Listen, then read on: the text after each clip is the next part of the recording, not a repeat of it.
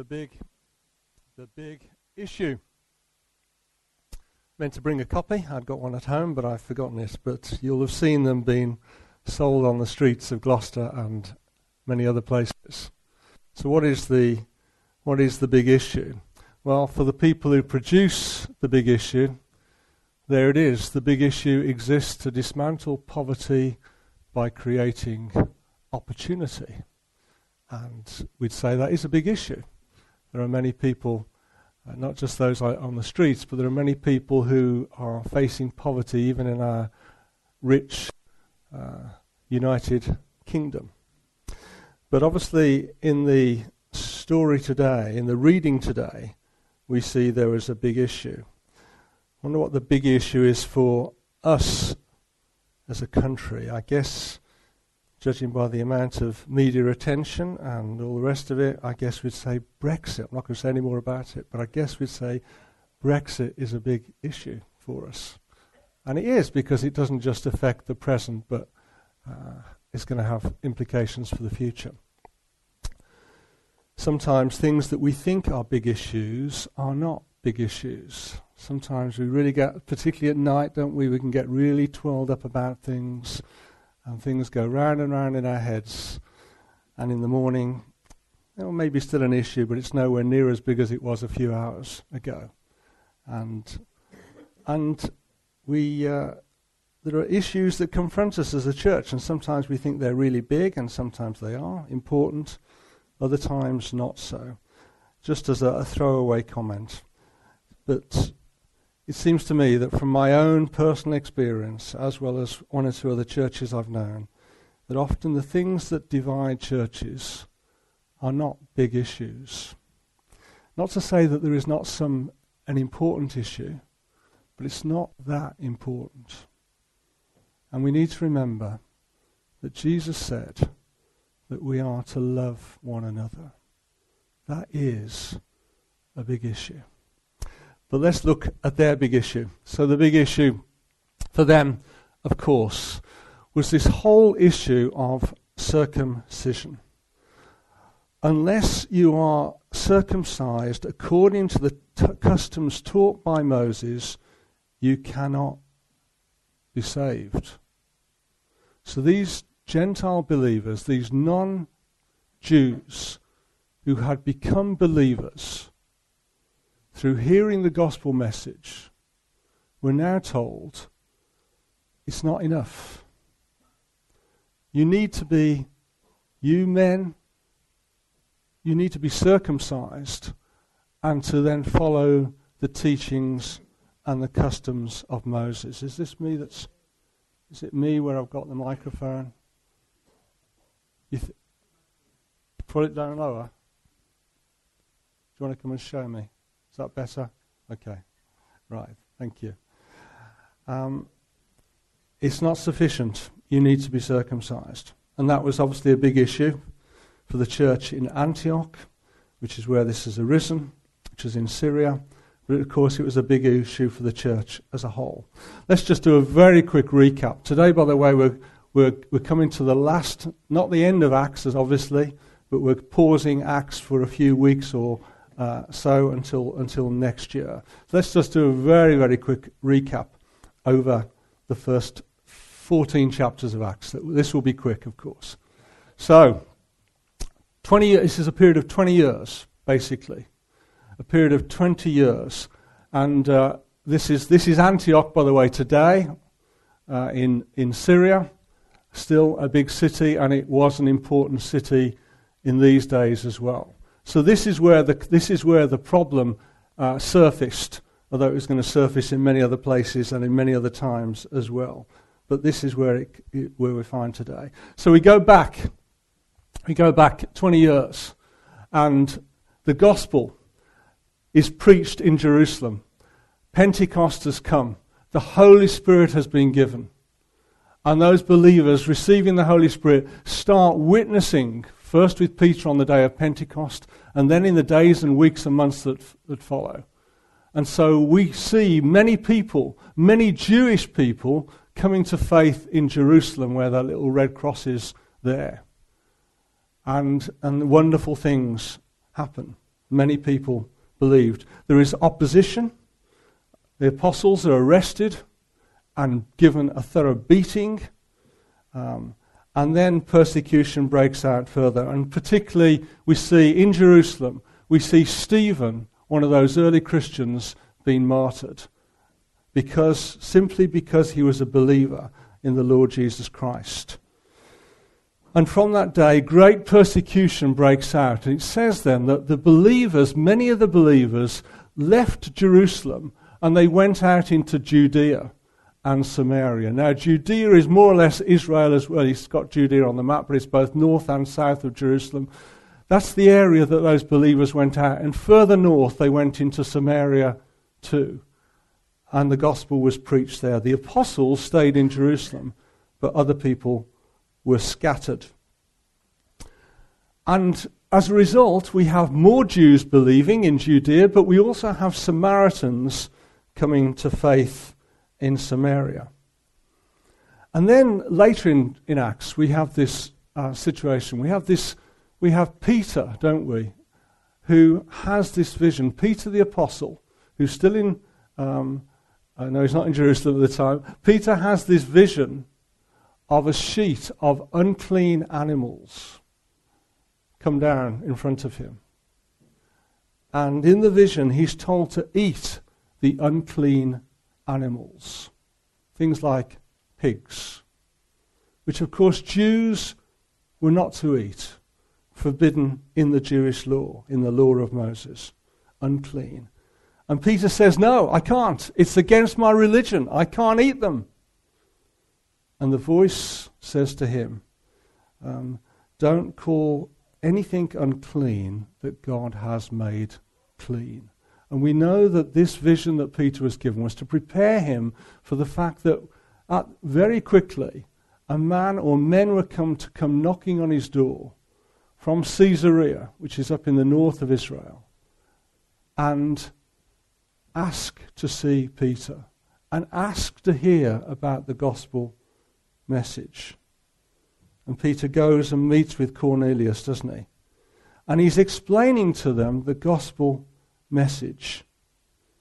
When all of a sudden, he doesn't, you might hope this happens today, I don't know, he doesn't get to the end of his sermon. He doesn't get to the end of his message. Because while he's still speaking to them about the gospel, the Holy Spirit comes on those people there. And the people that are with Peter say, Wow, look at this. It, rereading t- Acts 10.45, the circumcised believers, see, these are Jews, who had come with Peter, were astonished that the gift of the Holy Spirit had been poured out even on the Gentiles. That's what they record. Well, this caused a great big stir back in Jerusalem as well, that Gentiles had now become believers they said to Peter, You went into the house of uncircumcised men? You did what, Peter? You went, you went into the house with non Jews? We don't see this as a big thing, but this was an incredibly big thing at that time. Peter had to explain himself, and he convinced them that how that it was true that he had seen God the Holy Spirit at work. And so they ended up concluding that. So then God has granted even the Gentiles repentance.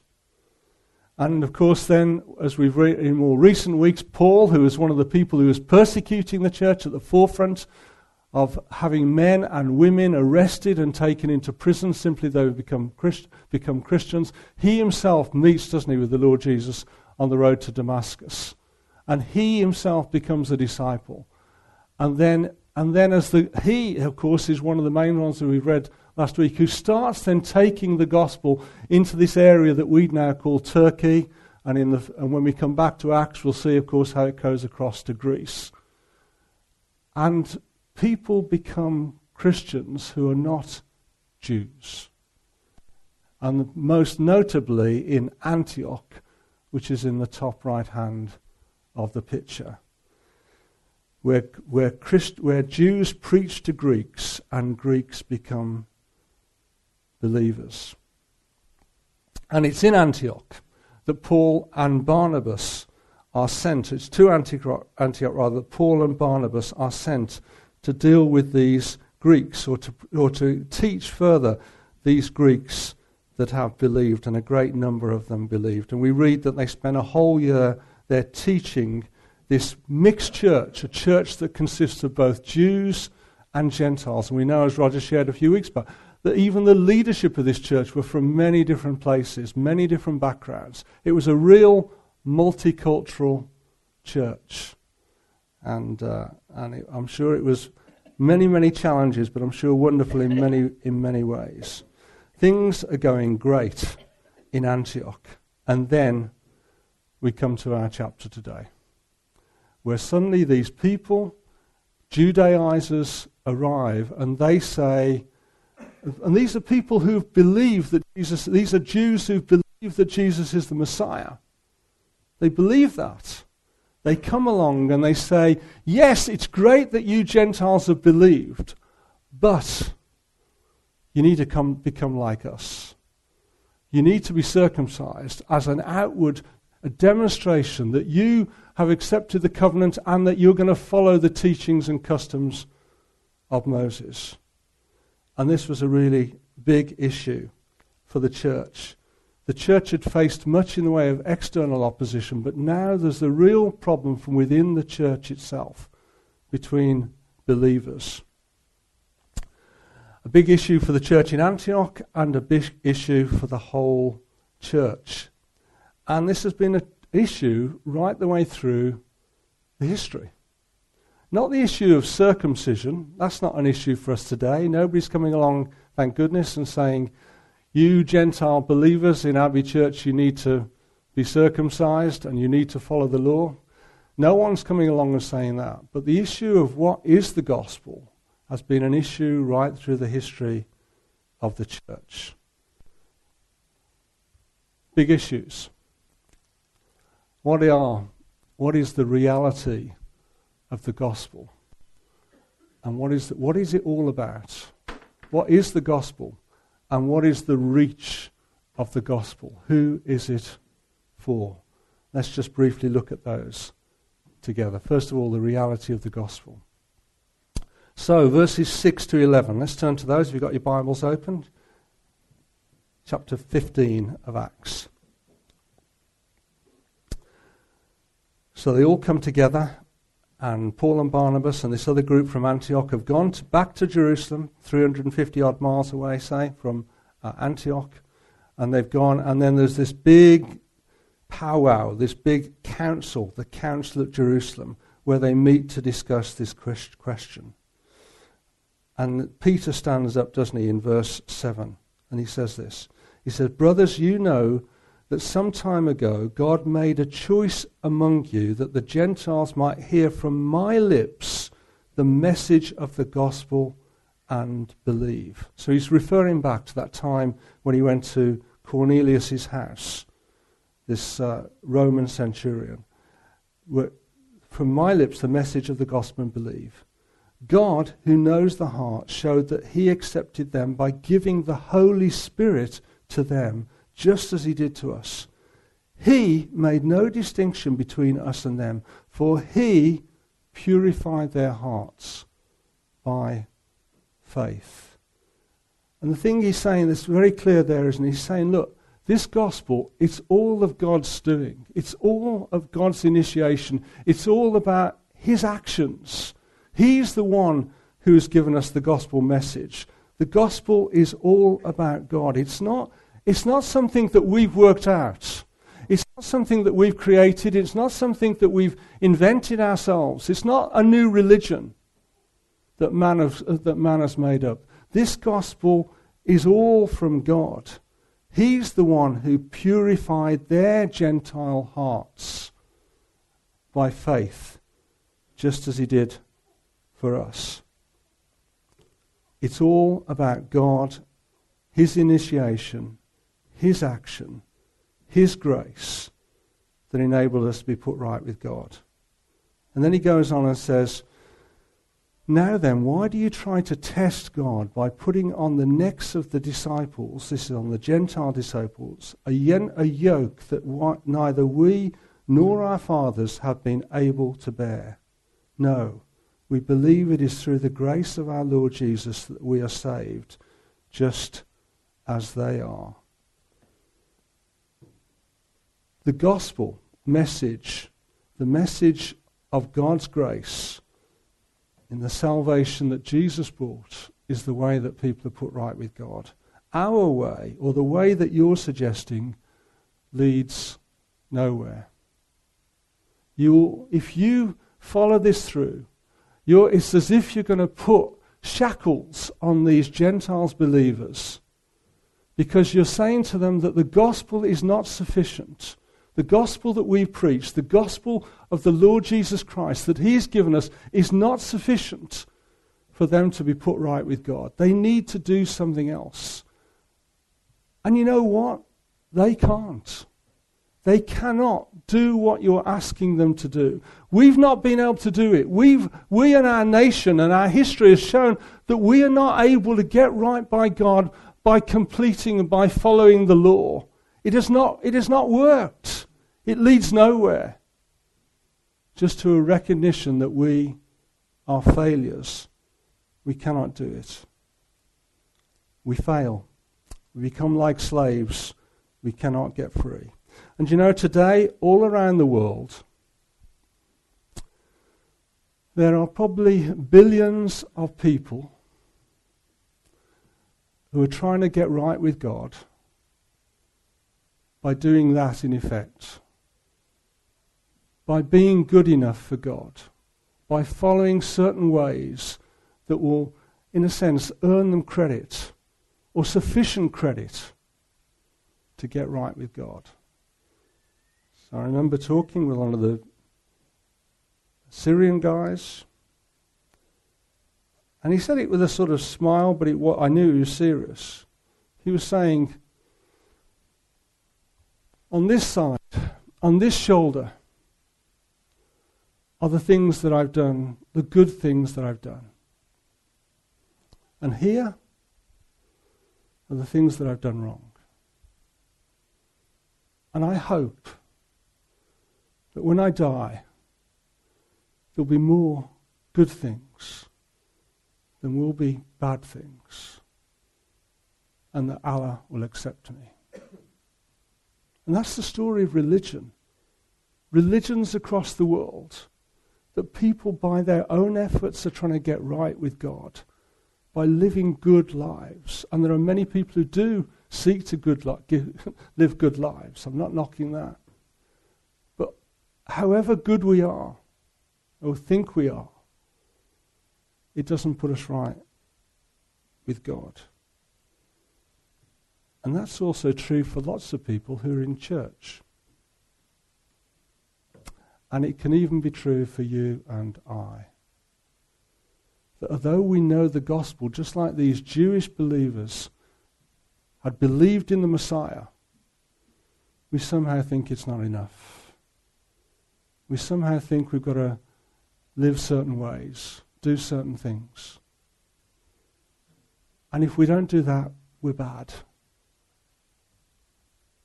That is not the gospel. The gospel is that Christ has done everything necessary to put us right with God. However we live, whatever we've done, whatever we do, the gospel is that if we trust in what Jesus has done, that is sufficient, all on its own, to put us right with God. And so Peter finishes, doesn't he, by saying, No, we believe it is through the grace of our Lord Jesus that we're saved, just as they are. That was a big issue for the church then, and it's been a big issue for the church throughout its history as to what is the gospel and what is not the gospel. Here you know, recognize that man? It's got a date of 1535 on there. So that's uh, how many years? That's 18 years after the man nailed his 95 Theses to the door in Germany. That's Martin Luther. That's one of his better pictures um, from ones I've seen. But anyway, Martin Luther. And this was the issue, wasn't it, really, 500 years ago? The issue is what is the gospel? What is the gospel? What is, what is the fundamentals of our faith? And you'll, many of you will recognize those. These are five, the five things, the five solas that came out of the gospel. Sola Scriptura, that the Bible is our final source of all authority. It's not the Bible and what the Pope says, it's not the Bible and church traditions or Abbey church traditions. It's the Bible is the only place that we find where we get our final authority as to what we believe and what is true. Sola gratia. It's God's grace through which we're saved, not our own human efforts. Sola fide. It's by faith, putting our trust in what Jesus Christ has done. Solus Christus, that it is just and only through Jesus Christ that we come to God the Father. There's no other way. Sola Deo Gloria. And it is all for His glory and His glory alone. That issue has been with us throughout the ages. And that's. Yeah. Sorry, I realise I've turned over a page, but it doesn't matter. Let's keep going. So, this was the issue that confronted them. And it's the issue that confronts us now. Paul, in his, in his letter to the Roman church, wrote these words. And the book of Romans and the book of Galatians are very much to do with this whole subject, of course. And in Romans chapter 1, right at the beginning of his letter to the Roman church, he wrote this I'm not ashamed of the gospel but it is the power of God that brings salvation to everyone who believes, first to the Jew, then to the Gentile. For in the gospel, the righteousness of God is revealed, a righteousness that is by faith from first to last, just as it is written, the righteous will live by faith. These, this, of course, this passage and other passages in Romans were what Martin Luther really came to terms with and got hold of and that came to see that it was only through the faith in what Jesus faith in, in what Jesus Christ has done that we could be put right with God, that we could be made righteous, put right with God through faith in that. Jews and Gentiles needed to be saved, all of them. And in chapters 1 and 2 of Romans, he deals first with first with Gentiles and then with Jews, and says that, look, all of you need to be saved. All of you need to be put right with God, and this is the only way. How do we get right? The Bible says, all of us, in Romans chapter 3, verses 22 to 24, your verses that you know well. Let's just read them together. This righteousness from God comes through faith in Jesus Christ to all who believe there is no difference, for all have sinned and fall short of the glory of God, and are justified freely by his grace through the redemption that came by Christ Jesus. All have sinned. All of us have sinned.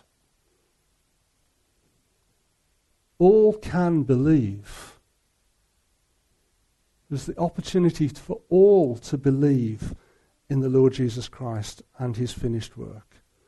As a result, all can be made righteous, declared not guilty. How many people on their deathbeds are thinking, where will they be? What, will, what, is, what lies ahead? They know they're dying. What lies ahead? How many of them are thinking, what sort of life have I lived? Is there enough good deeds there? Will God accept me? Well, the truth, the wonderful truth is, we don't have to ask that question. The simple question is, is my faith in the Lord Jesus Christ and what he has done? Because in that case, we are declared not guilty, even though we are guilty, we're declared not guilty, and we're declared righteous. There's a lovely quote here. This is Tim Keller in New York, by the looks of it, which is where he's based. The gospel is this we're more sinful and flawed in ourselves than we ever dared believe. Yet at the same time, we are more loved and accepted in Jesus Christ than we ever dared hope. That's the wonder of the gospel. We know we're sinners, but he's saying, and it's true, isn't it? We're more sinful than even we ever would want to acknowledge, ever we could acknowledge. We only see some of our failings, and that's bad enough. But at the same time, we're more loved and accepted in Jesus Christ than we ever dared hope. You know that to be true?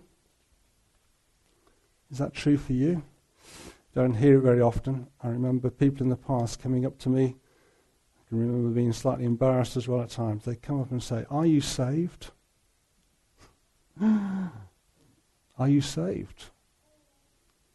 Are you right with God? Do you know you're right with God? Well, we know this morning how we can become right with God, and that is open to each and every one of us. And the people at Antioch were glad to receive that message. Let's very quickly, just in closing, let's just look at this the reach of the gospel. Who is it for? And then James stands up in Acts chapter 15, doesn't he? And it, James, this is the brother of Jesus. And he stands up after Peter and he says, After this I will return and rebuild David's fallen tent. In ruins I will rebuild and I will restore it, that the remnant of men may seek the Lord, and all the Gentiles who bear my name, says the Lord, who does these things that have been known for ages. So James quotes a passage from the book of Amos, written 700 odd years before. And he said, You know, this passage tells us this is sola scriptura in a way.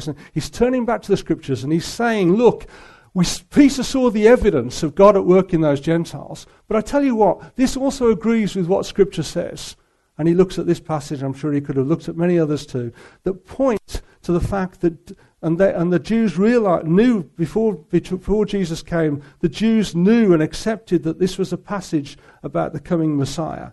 And he said that when the Messiah comes, there will be a restoration, not of the kingdom of Israel, something much, much bigger and grander than that, something immeasurably more than that. This will be the restoration of all things. And in that restoration, there will be Jews and there will be Gentiles. There will be people from all nations. And if you go and look at the passage in Amos, the wider passage, you'll see there it talks about the wonderful peace we've been talking about this morning, the peace that will be in the world and the prosperity and the blessings that will be in the world because of the Messiah and for all those who found him to be their Messiah.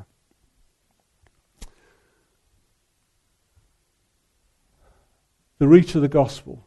The gospel is for all people, everywhere. And that's a wonderful story. Build bridges, not walls. That's what somebody who got took the name. Actually, I re- only realized when I was looking at this, he wasn't christened Martin Luther King. He was christened Michael King, but he had his dad decided to change his name when he was five years old to Martin Luther King because of the Martin Luther, of course. Build bridges, not walls. And we know, of course, how he did that, particularly in terms of building bridges between the different Americans. We are called to build bridges and not walls. You see, if we turn to chapter 16, just turn over the page very quickly, we see a very strange thing. We see Paul, who's fought, argued, believed implicitly that there was no need for people to be circumcised. It was of no value whatsoever. It would do no good. It would actually ruin the gospel, as he writes in, in Galatians. And yet, here in chapter 16, what do we see Paul doing? He says, Well, we'll come back to in a few weeks' time, or maybe a few months' time, when we pick up Acts again. we see Paul about to go on his next missionary journey. And what's he doing? He's taking Timothy. Timothy's a Greek. And what does he do? He circumcises Timothy. What? Paul, you told us that we didn't need to be circumcised. You said we must not be circumcised because that will ruin the gospel. We'll, we'll lose what the gospel is all about if we are. And yet, here you are, circumcising Timothy. Why, why are you doing that? Are you a hypocrite? Are you a coward? Why did you do that? He did it because he wanted the gospel to go to the Jews as well. And where he was going, he didn't want Timothy's not being circumcised to be a hindrance to the gospel. Paul in Corinthians writes, Though I am free, I belong to no man. I make myself a slave to everyone. Why? To win as many as possible. To the Jews, I became like a Jew to win the Jews. I've become all things to all men so that by all means I might save some. What's the reach of the gospel? The gospel is for all all. And we see that, don't we? We could look, um, we could all think how this was so true, wasn't it, in the life of Jesus, who made himself a friend of sinners, going places, being with people that other people tut tutted about, so that he might bring to those people the sick people that other people call them, the sick, the sinful, that he might bring the gospel, the opportunity for his grace to work in their lives. We need to build bridges, not walls. What would that look like for us as a church?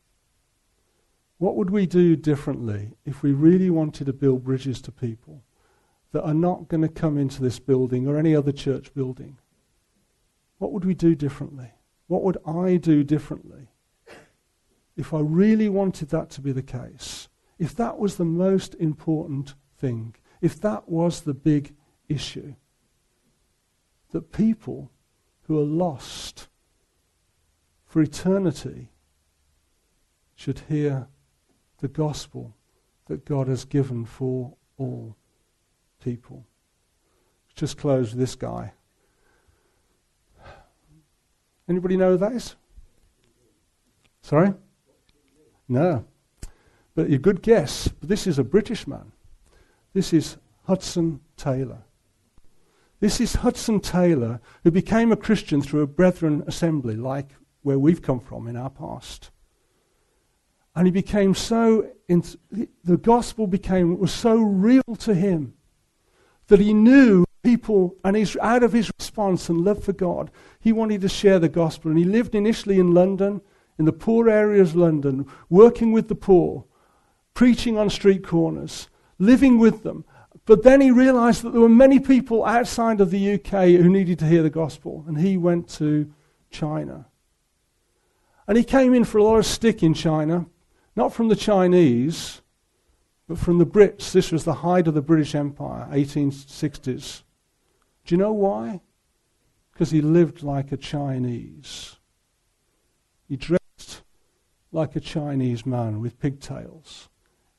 He insisted that all the missionary ate Chinese food in the way that Chinese people eat food. You know, that's with chopsticks. He lived not in a mansion, not in the houses that all the other Brits lived in, China, in, in, in China. He lived in ordinary Chinese dwelling. His wife had to walk behind him as he walked along the street. Not because he, he thought she was inferior, because that's what the Chinese did. He did everything. He did everything. Let's in everything, unsinful, become Chinese, that by all means that we may save some. Let's adopt their costume, acquire their language, study to imitate their habits, and approximate to their diet as far as health and constitution will allow. Let us live in their houses, making no unnecessary alterations. Let's become like the Chinese, so that this great nation can hear the gospel, so that they can come to know the Lord Jesus Christ. And the question is for us what sacrifices are we willing to make so that the gospel can find its route through us to people that are not going to come to church? Not first off, and maybe not for a long time so that they might know that there's the Lord Jesus Christ who gave himself for them, so that they could be put right with God for this life and for the age to come. May God open our eyes to the wonders, again, to the wonders of the gospel and to how we should respond to it.